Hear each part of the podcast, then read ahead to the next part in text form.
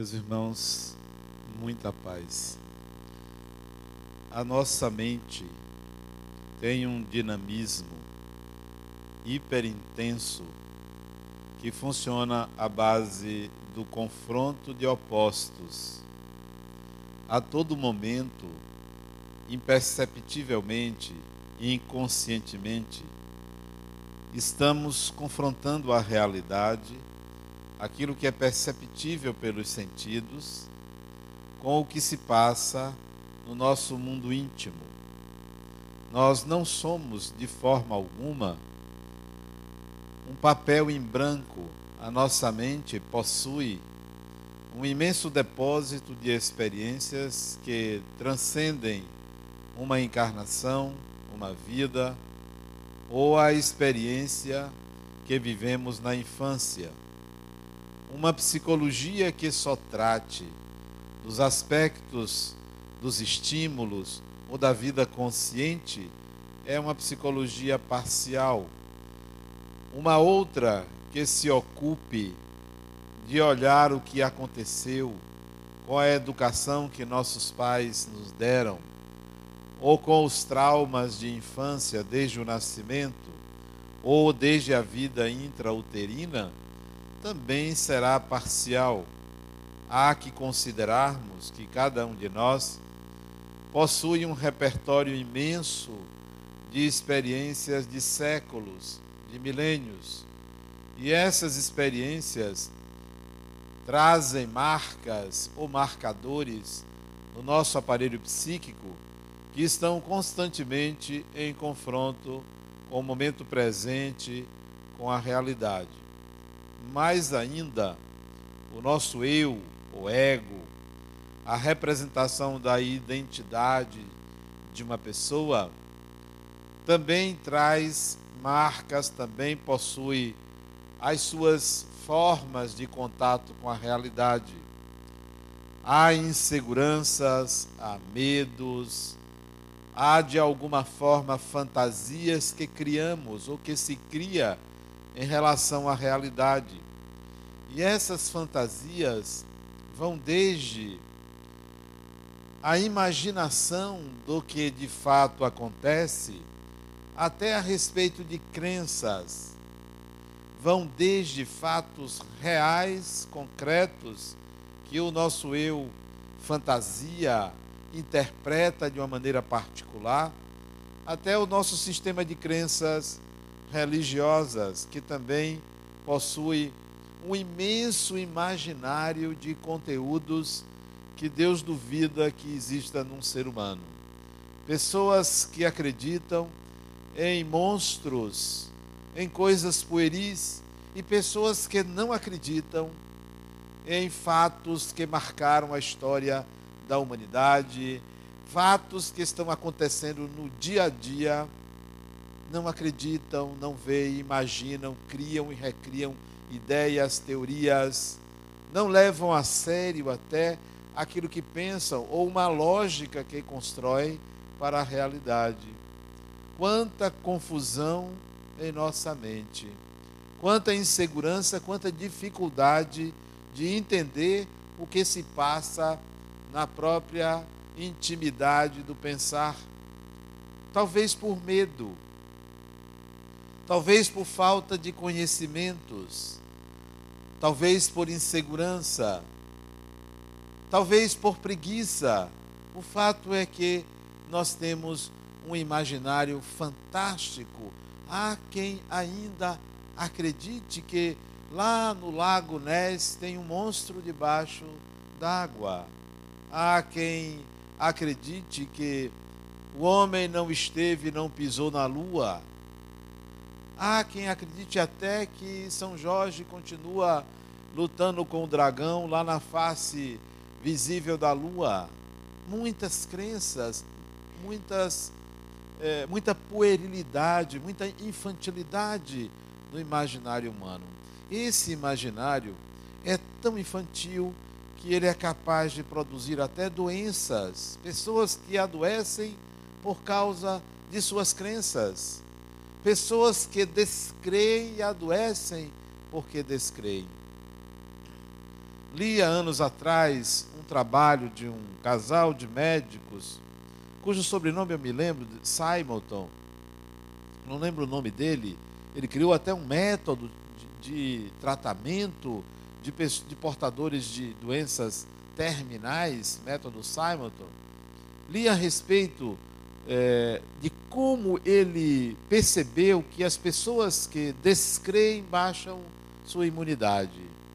E baixando a imunidade, estão propensas a adoecer ou a agravar os, as doenças que têm e até reduzir o tempo de vida que tinham é, a partir das suas descrenças. Então, o nosso sistema de crença influencia até no nosso organismo, quanto mais no nosso comportamento. Chega até o, a dimensão física. Mas me interessa hoje analisar a influência dessas nossas crenças no nosso pensar e no nosso comportamento. Se nós parássemos algum tempo para ordenar o nosso sistema de crenças, abolir algumas é, ineficazes, inadequadas e até inconsequentes, reservaríamos mais espaço de memória, é, espaço de consciência, portanto, tempo para outras questões, para, é, para solucionar outros problemas em nossa vida e até para a criatividade e o crescimento pessoal e profissional até. Nós precisávamos então de uma decisão. Eu quero modificar o meu sistema de crenças. E, e como isso é urgente. Reencarnamos, desencarnamos, reencarnamos de novo com o mesmo sistema de crenças que nos atrasa, que dificulta, a tal ponto que, assim como nós aqui temos as nossas crenças e nos dividimos entre espíritas, católicos, evangélicos, muçulmanos, budistas ou outra designação religiosa, no mundo espiritual tem as mesmas divisões. Tem espíritos católicos, tem espíritos espíritas, tem espíritos evangélicos, porque isso não se modifica porque morreu, porque a mente, o nosso eu, é um contínuo. Não cessa nem se modifica porque a pessoa desencarnou. Mesmo aqueles que tomaram consciência da morte, mesmo aqueles que sabem que reencarnaram e que vão reencarnar, porque desencarnados estão, ainda esperam uma salvação, não entendem que o sistema de crenças reduz, limita, aprisiona. E como isso tem a contribuição é, das religiões. As religiões não são um mal. Parcialmente eu concordo com o que Marx dizia, que a religião de fato era o ópio do povo, que a religião aliena. Parcialmente eu concordo porque suavemente, sutilmente, ela nos aprisiona. De um lado, liberta de medos, de inseguranças, mas do outro lado, pode nos aprisionar. É como você andar numa mata onde não tem caminho. Você não sabe por onde anda porque não tem nenhuma trilha. Você se sente inseguro qual é a melhor maneira de chegar aonde você quer. De repente você vê uma picada, você vê um rastro, e aí você anda por aquele rastro que alguém já trilhou, que alguém já passou, e você chega lá adiante.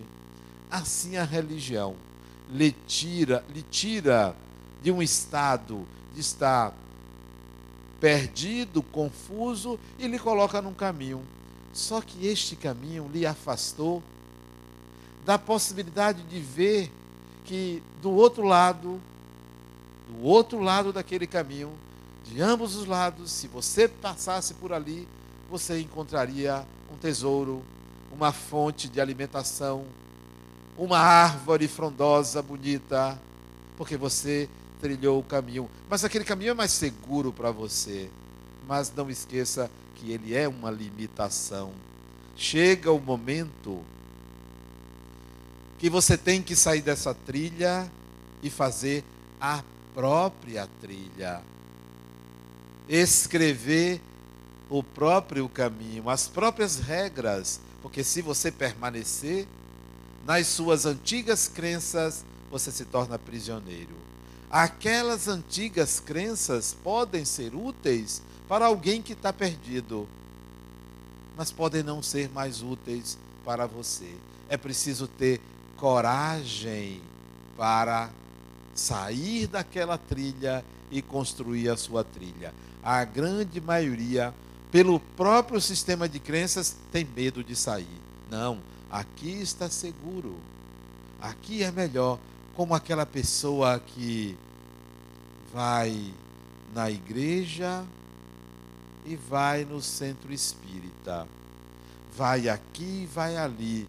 E se alguém diz, você tem que optar, não, eu não vou optar, porque ali eu encontro uma coisa, aqui eu encontro outra. Eu me sinto mais seguro, eu me sinto melhor. Eu quero o melhor de cada uma mas isso pode estar escondendo um medo de perder a segurança que tem num lugar e no outro. Olha, por via das dúvidas, eu vou ficar com as duas, porque ou eu me salvo aqui, ou eu me salvo ali. Assim somos nós, assim é o ser humano. O nosso sistema de crenças pode ser uma grande prisão, um grande problema. Esse sistema de crenças a que eu estou me referindo que é mais aprisionante, que eu considero extremamente prejudicial, que vem é, provocando doenças, infelicidade, atraso espiritual, é aquele que introduziu em nossa mente que haverá uma redenção, que haverá uma salvação. Que os seus erros, tudo aquilo de errado que você fez, você vai passar por algum processo de sofrimento que vai lhe redimir. Isso se chama introduzir culpa. Esse sistema de crenças que se baseia nesse ciclo de erro, punição salvação, ele é extremamente prejudicial ao ser humano. Extremamente. Mas nós não conseguimos sair dele. Quantos aqui viveu a experiência de ter um problema sério, grave, ou ser acometido de uma doença, e se lembrar assim: eu mereço. Lembrar-se de algo de errado que fez e acreditar o que está atravessando, o problema que está vivendo, a doença que está tendo, a um mal feito. Esse é o sistema de crenças, porque nós acreditamos nisso. As religiões incutiram essa ideia, e se não as religiões incutiram, a vida, pelo sistema de dor física, nos leva a subjetivar a dor física para o sofrimento. Isto é, se você sofre uma topada e sente dor, você sabe que sempre que você chutar um objeto duro, vai doer. Então você raciocina subjetivamente assim: sempre que eu fizer um mal a alguém, eu vou sofrer. É assim que nós raciocinamos. E vai pensar: vou sofrer porque eu mereço, porque eu fiz um mal. A vida não funciona assim. Somos nós que acreditamos. E se acreditamos, vai funcionar assim, nós precisamos sair desse insidioso e cruel sistema que anula o crescimento humano. E as penitências que fazemos, eu prometo, eu prometo, se eu conseguir tal coisa, eu prometo. Como eu fui, fiz errado, eu agora vou fazer tal coisa para pagar. Eu fiz um aborto, então eu vou dar todo todo meu aniversário, eu vou presentear crianças no orfanato. Essa relação que se faz é a relação que sedimenta a culpa. Introduz mais ainda a culpa. Você deveria ajudar um orfanato independentemente de erros que você cometeu. Erros cometidos são lições. Não faça mais. Não aguarde uma punição. Não espere um sofrimento por causa daquilo. Porque esperar um sofrimento, isso será ad eterno. Por quê? Porque passa a ser um sistema de crenças seu. Não tem sentido essa forma de pensar, porque ela é contra a sua evolução. Eu gosto muito do Evangelho. Eu tento entender o que é que Jesus disse. Tento. Não é fácil, não é simples. Não só porque muitas vezes ele era contraditório, mas por causa da profundidade de certas afirmações. Aquilo que ele falou, que todo mundo conhece, não é contraditório. O amor, o perdão, tudo isso a gente sabe, não há contradição nenhuma. Mas tem outras falas dele que são difíceis de entender. Às vezes ele critica aqui, às vezes ele ameniza ali. Mas tem uma fala dele, que está no Evangelho de Mateus, que serve ao propósito de extrair esta consciência culpada da maioria das pessoas. No capítulo 12 do Evangelho de Mateus, Jesus está no templo, está falando para os sacerdotes, está dizendo um bocado de coisa, muitos ensinamentos. Tem um que ele fala assim, mais ou menos assim se vocês entendessem o que significa misericórdia quero e não holocaustos, não teríeis condenado tantos inocentes. Repetindo. Mateus 12, 7. Eu estou parecendo um pastor. Só falta estar com a Bíblia aqui lendo. Mas eu me lembrei. Eu me lembrei. Eu me lembro que eu falei exatamente isso o ano retrasado na cidade de Munique, na Alemanha. Essa mesma palestra que eu estou fazendo aqui, eu fiz em Munique, na Alemanha, e botei no projetor essa frase de Jesus. Se vocês entendessem que significa misericórdia quero e não holocaustos, não teríeis condenado tantos inocentes. É algo mais ou menos assim. O que quer dizer isso? Isso quer dizer que esse holocausto, essa penitência, esse sofrimento, não é o desejo de Deus nem de ninguém. Isso não evolui criatura alguma sofrer. Não evolui. Não adianta. Ah, eu vou sofrer. Ah, eu estou sofrendo. Isso não resolve. Quem sofre, sofre. Quem gosta de sofrer é profissional do sofrimento. Profissional do sofrimento. Não, não tem que pensar em sofrimento. Fez errado, tem que pensar em sofrimento condenado inocentes.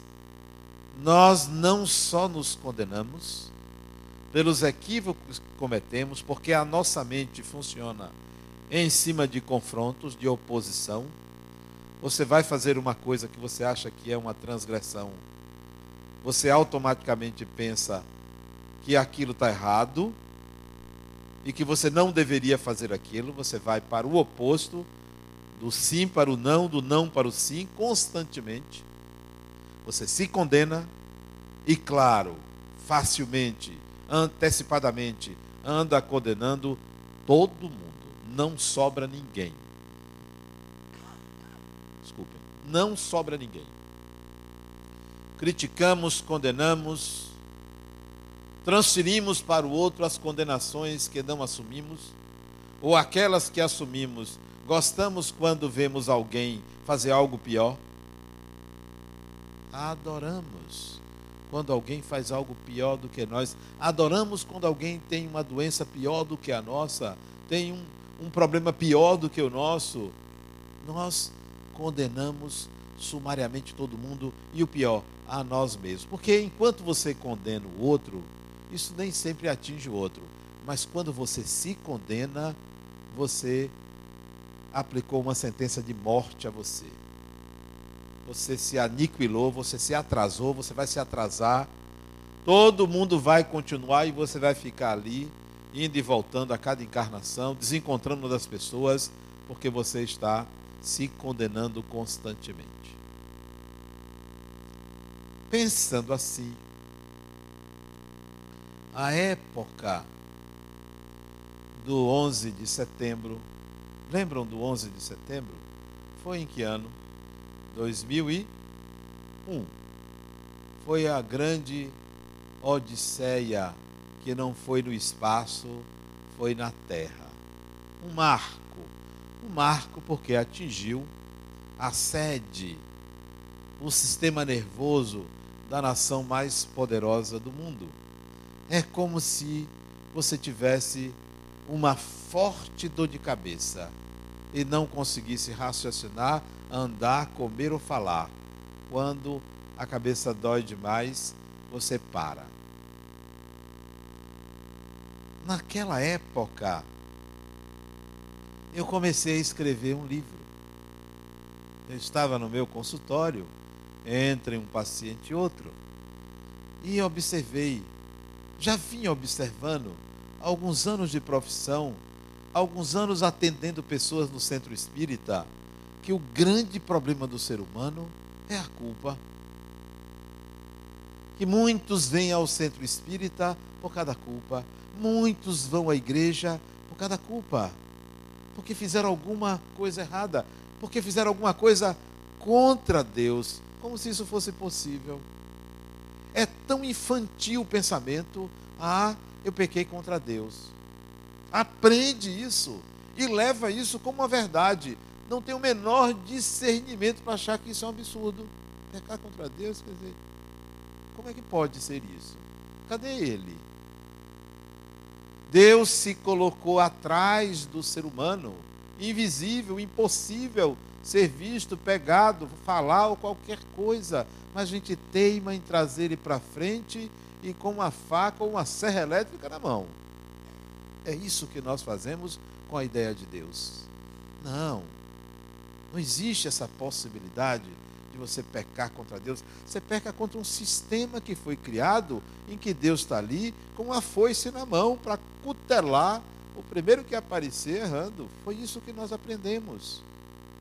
Aí eu comecei a escrever um livrinho despretensioso, Felicidade sem culpa.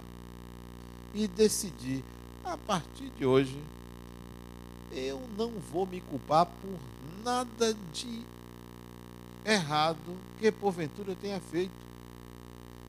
Foi uma libertação. E eu nem vou contar o que de errado aqui eu já fiz, que não fica ninguém. O quê? Eu vou me culpar por essas coisas que eu fiz? Que nada. Eu não tinha a menor noção, inexperiência, inocência, ignorância.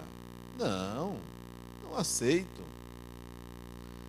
O mundo espiritual é uma dimensão em que a liberdade de ser, de agir é maior. Mas é tão concreto quando, quanto a dimensão material para quem está desencarnado. É tão aprisionante quanto é estar no corpo. Então, muitos desencarnam, sofrem por causa da culpa. Sofrem porque acreditam que merecem sofrer. Vão para regiões umbralinas porque se sentem culpados. Culpados porque contrariou os pais. Culpados porque agrediram alguém.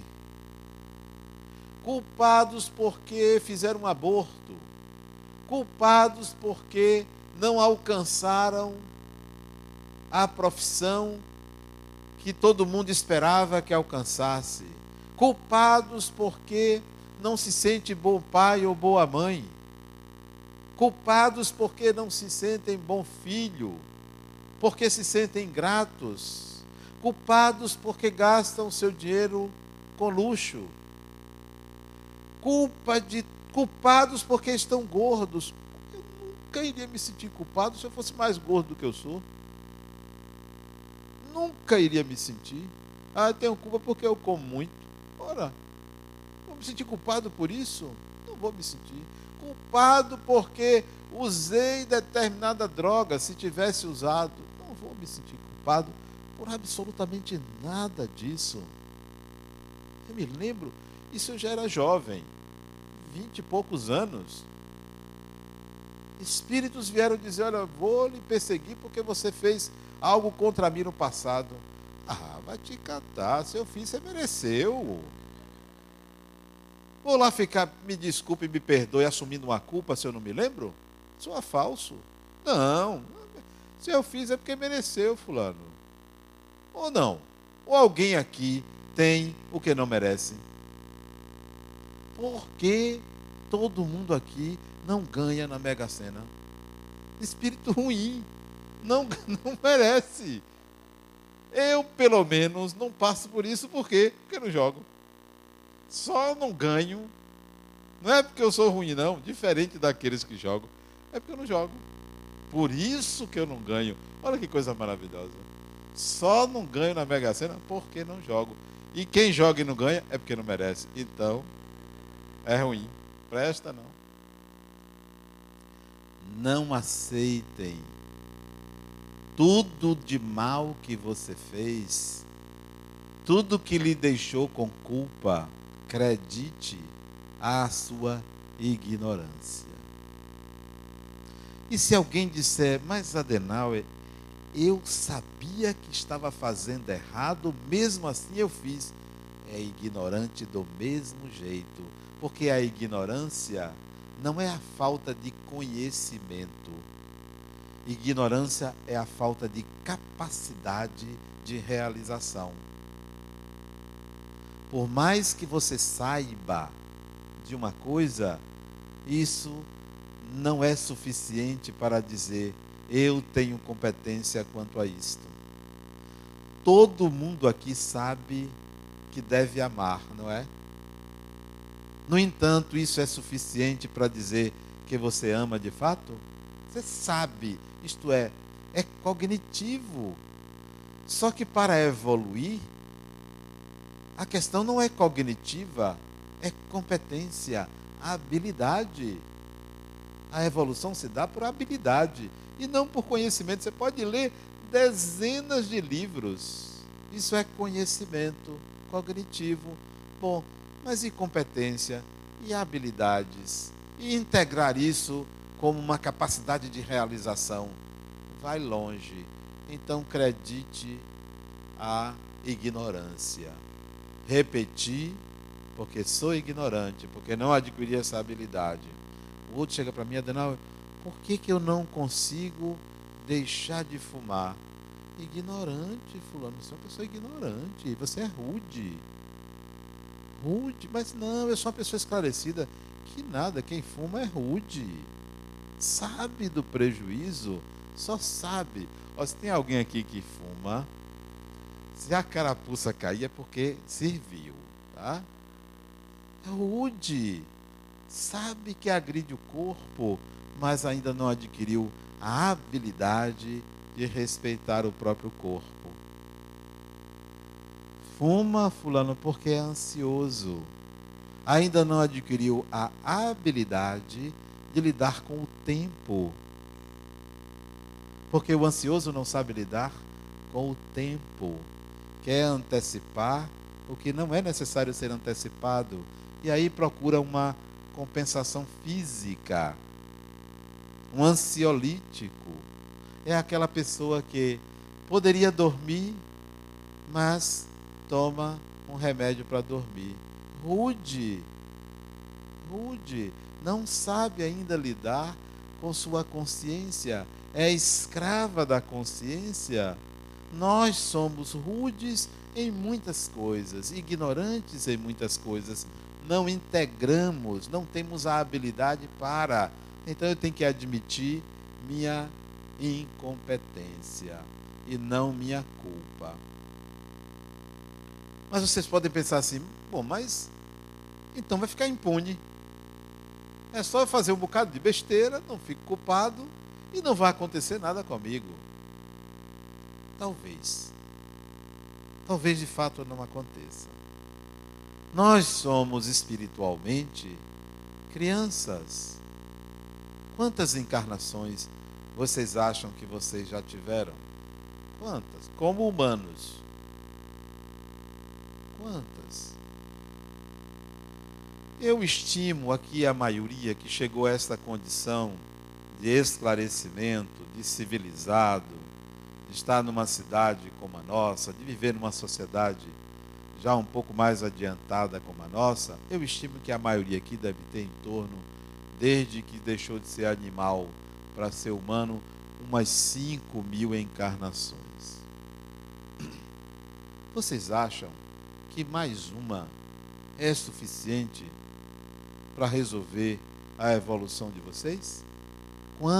Quantas pessoas ainda acreditam? Olha, eu sou uma pessoa má, eu preciso ser perfeita. Eu tenho muitos erros. Nessa encarnação preciso resolver tudo. Não vai resolver tudo. Vai precisar mais umas 5 mil aí pela frente, né? Vai e volta, vai e volta, vai e volta, até a pegar o, a essência da coisa, como é que funciona a vida. Por enquanto ainda seguia pelo que disseram, pelo que está escrito, pelo que falaram, pelo que pregaram, ainda não encontraram o seu próprio time, o seu próprio caminho. Ainda são cegos, se guiando pelo que é possível, por pontos aqui, pontos ali. Não, a evolução é caminho para a autodeterminação. A evolução não é é para aí, eu, tô, eu já sigo tudo. Já sigo tudo. Eu tenho uma irmã que outro dia eu liguei para ela para um assunto de interesse dela, tal. No meio do caminho ela perguntou assim: "Você já aceitou Jesus?" e aí eu fiz de conta que não vi, porque a conversa não tinha nada a ver com isso. Ela é evangélica tinha nada a ver com isso. No meio da conversa, ele aproveitou e disse: Você já aceitou Jesus? Eu fiz de conta que não ouvi e continuei tratando do que estava tratando, mas como a conversa era comprida, ela novamente: Você já aceitou Jesus? Né? Ele disse: Olha, eu já aceitei Jesus, criatura de Deus, né? já aceitei a autodeterminação é você aceitar quem você é.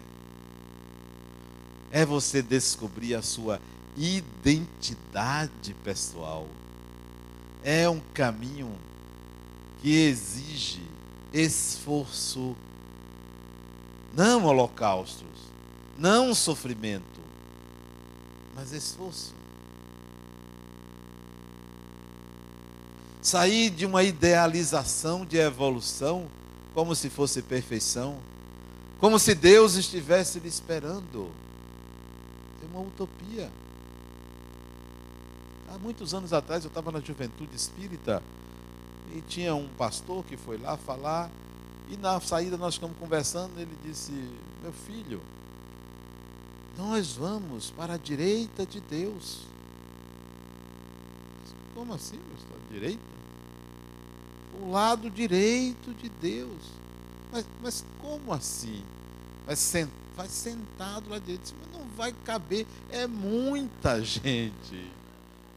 Então, é uma infantilidade que não tem tamanho. O outro cria uma música segura na mão de Deus. Deve ser a mão maior do que a do Cristo Redentor para todo mundo pegar. É um negócio absurdo. Absurdo. E você, na hora H, canta. Eu vou cantar porque tem que segurar em alguma coisa. Tem que me segurar. E vai caminhando assim, tropeçando aqui, tropeçando ali, faz meia dúzia de caridades. Não, eu sou uma pessoa boa. Como se isso fosse suficiente. Como se a evolução fosse fazer aquilo ali. Pronto, eu fiz. Ó, aqui, agora cadê o, o, o pagamento? Eu fiz. Eu segui. Ah, meu amigo, seguiu, agora volte lá para viver. Você não viveu. Você foi seguindo as coisas que lhe disseram. Agora, cadê a vida? A vida tem emoção, sentimento, esforço, percepções, intuições, espiritualidade. A vida é muito mais do que seguir regras, por melhores que elas sejam. E quando a pessoa vai envelhecendo, vai ficando boa. É impressionante. Todo velhinho é bom. Né? A morte está chegando, ele começa a negociar na sua consciência. Olha, eu preciso, eu preciso quietar. Eu preciso, eu já tenho uma certa idade, né? Eu não posso estar fazendo essas coisas, né? Aí começa a ser sábio. Começa a ser sábio. Não é por aí.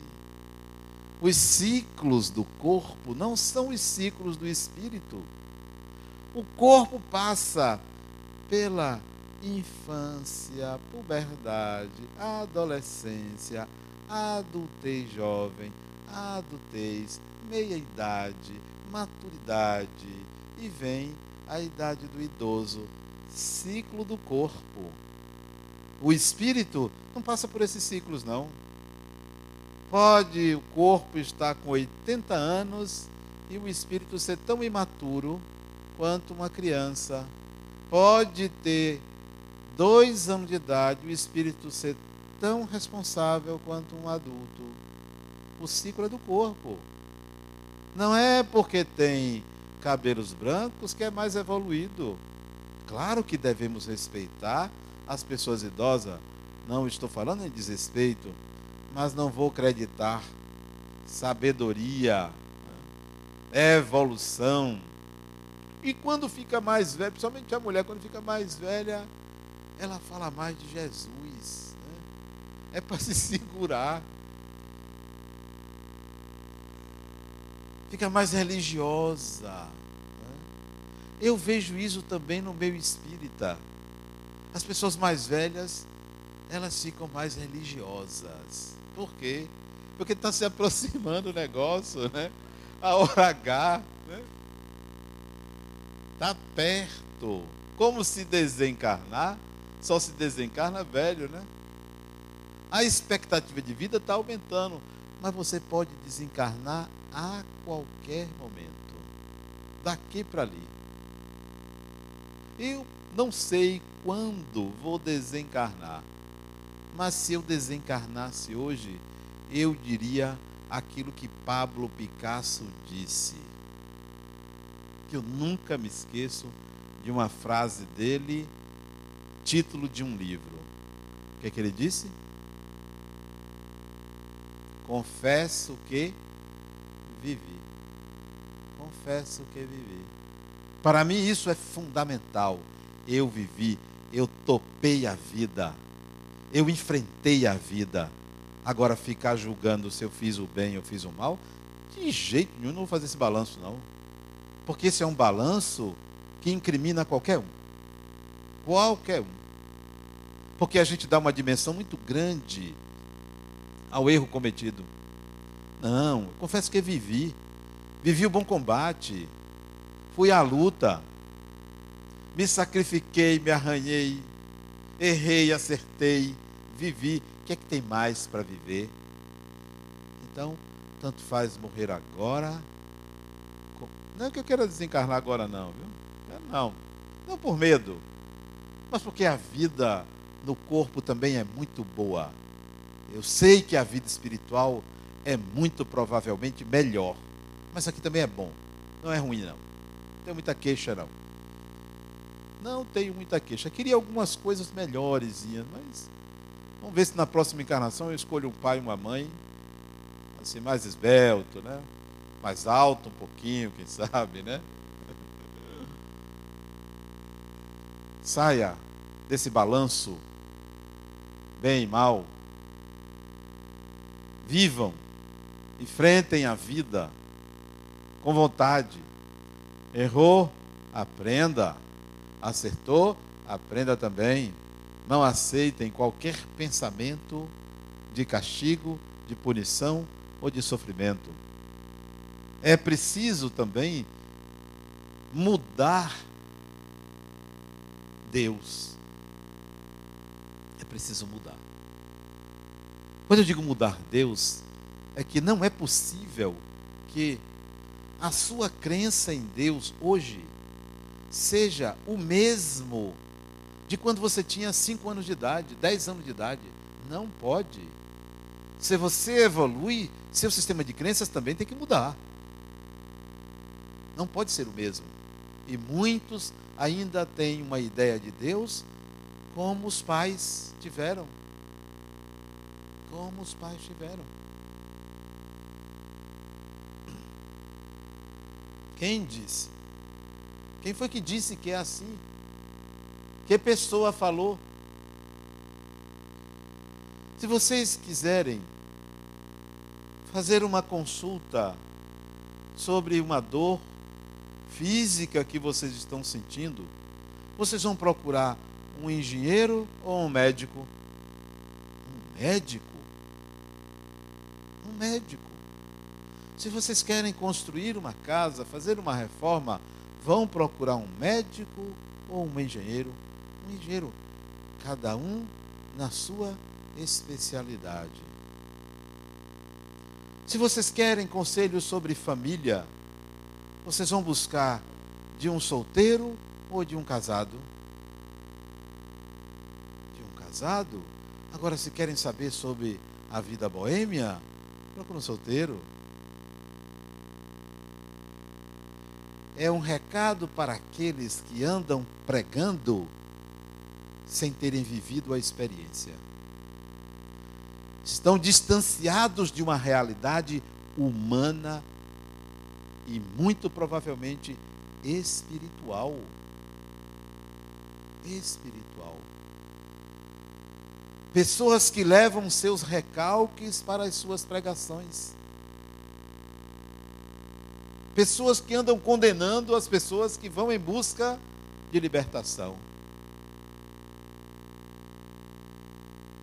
Eu dia estava conversando com uma mulher. Vocês sabem que mulher é um negócio sério, seríssimo. Né? Ela brigou com o marido dela. Coisa rara, coisa raríssima. O marido dela estava na internet. Né? Não sei fazendo o quê, mas do outro lado da internet tinha uma outra mulher, virtual. Ela aí veio me contar, não é? Você não sabe o que eu fiz. Briguei, xinguei, bati nele, peguei uma tesoura, cortei todas as camisas dele Olha o que mulher é. Agora, o que, que a camisa tinha a ver com isso? Cortou todas, foi no guarda-roupa, pegou uma tesoura, cortou todas, todas, não foi duas, não. As camisas que ele ia usar no dia seguinte. Cortou. Camisa de manga comprida, cortou. Todas. Cortei todas. E ela me disse isso preocupada com a minha avaliação do estado mental dela. Né? O que, que eu ia dizer? Aí quando ela terminou, disse todos os nomes que xingou ele. Foram 30 dias de xingamento. Eu cheguei para ela e disse, bem feito. Bem feito. Por que bem feito? Bem feito para você. Olha como você está bem. Que coisa maravilhosa você fez. E ele comprou novas camisas, ainda comprou vestido para mim. Está vendo? Como faz bem? Você se libertou. Mas não está errado isso? Quem disse? Eu vou dizer você que está errado? Não lhe fez bem? Adenal, ele está uma seda. Se eu pedir, qualquer coisa ele faz. Está vendo? Se você fizesse de conta, até hoje você estaria sofrendo. Você botou para fora. Você teve coragem de ser você. Ainda bem que você não o matou, né? Mas o que você fez, eu considero absolutamente normal. Mas vocês não levem isso ao pé da letra. Não vão fazer isso. Não corte todas, né? Só uma parte. Porque uma outra, uma outra paciente minha, isso há uns 15 anos atrás, ela com raiva, pelo mesmo problema, pelo mesmo motivo, com raiva, pegou o carro dela, saiu, foi no trabalho dele, disposta a uma vingança. Diz Nise da Silveira que o homem é mau, mas que a mulher é cruel. Isso é uma mulher dizendo, não sou eu. Ela pegou o carro, foi no trabalho dele. E olha que ela pegou só um bilhete. Naquele tempo não foi celular, não. Foi um bilhete. Assim, carinhoso para ele. Estava no paletó dele esse bilhete. Né? Com um, um coração. Né? Um coraçãozinho. Não teve justificativa. Brigaram. Ela pegou o carro dela, saiu. Sem saber o que ia fazer. Porque tem isso também. É de momento. Saiu, passou no posto de gasolina, comprou gasolina, foi na porta do trabalho dele, jogou gasolina no carro dele e tocou fogo. Como o carro dele estava junto com outros, foram três. E o carro dele era uma Mercedes. E ela veio me contar, eu já vi a cena, né?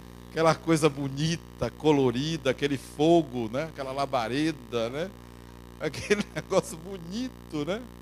E tem mais, sabe o que ela fez? Não foi embora não, ficou esperando que ele saísse para ver que foi ela. Quer dizer, tem, a, tem arte, mulher artista. Isso dava um quadro. Se fosse é, Renoir que pintasse, era de um colorido fantástico isso, né? Ainda bem que você não matou ele. É preciso que a gente tenha uma dimensão do que é um equívoco, do que é uma transgressão. E trate isso como ignorância e diga para si mesmo: a forma que eu fiz não me trouxe felicidade, nem trouxe felicidade ao outro. Da próxima vez eu procurarei fazer diferente. A regra básica é essa tem que me fazer bem e fazer bem ao outro. Se não me faz bem e faz bem ao outro, esta imolação não é bom para o espírito. Ah, eu vou sofrer para o outro ficar bem. Isso é de dois ou três milênios atrás. O que eu fizer tem que me fazer bem e tem que fazer bem ao outro. Se um dos dois sofre, procure uma forma melhor de agir. O crivo não é eu vou sofrer, ou Deus me condena, ou eu vou para um umbral. O crivo é eu preciso fazer coisas que me tragam felicidade e, propor e proporcionem felicidade ao meu próximo. Muita paz.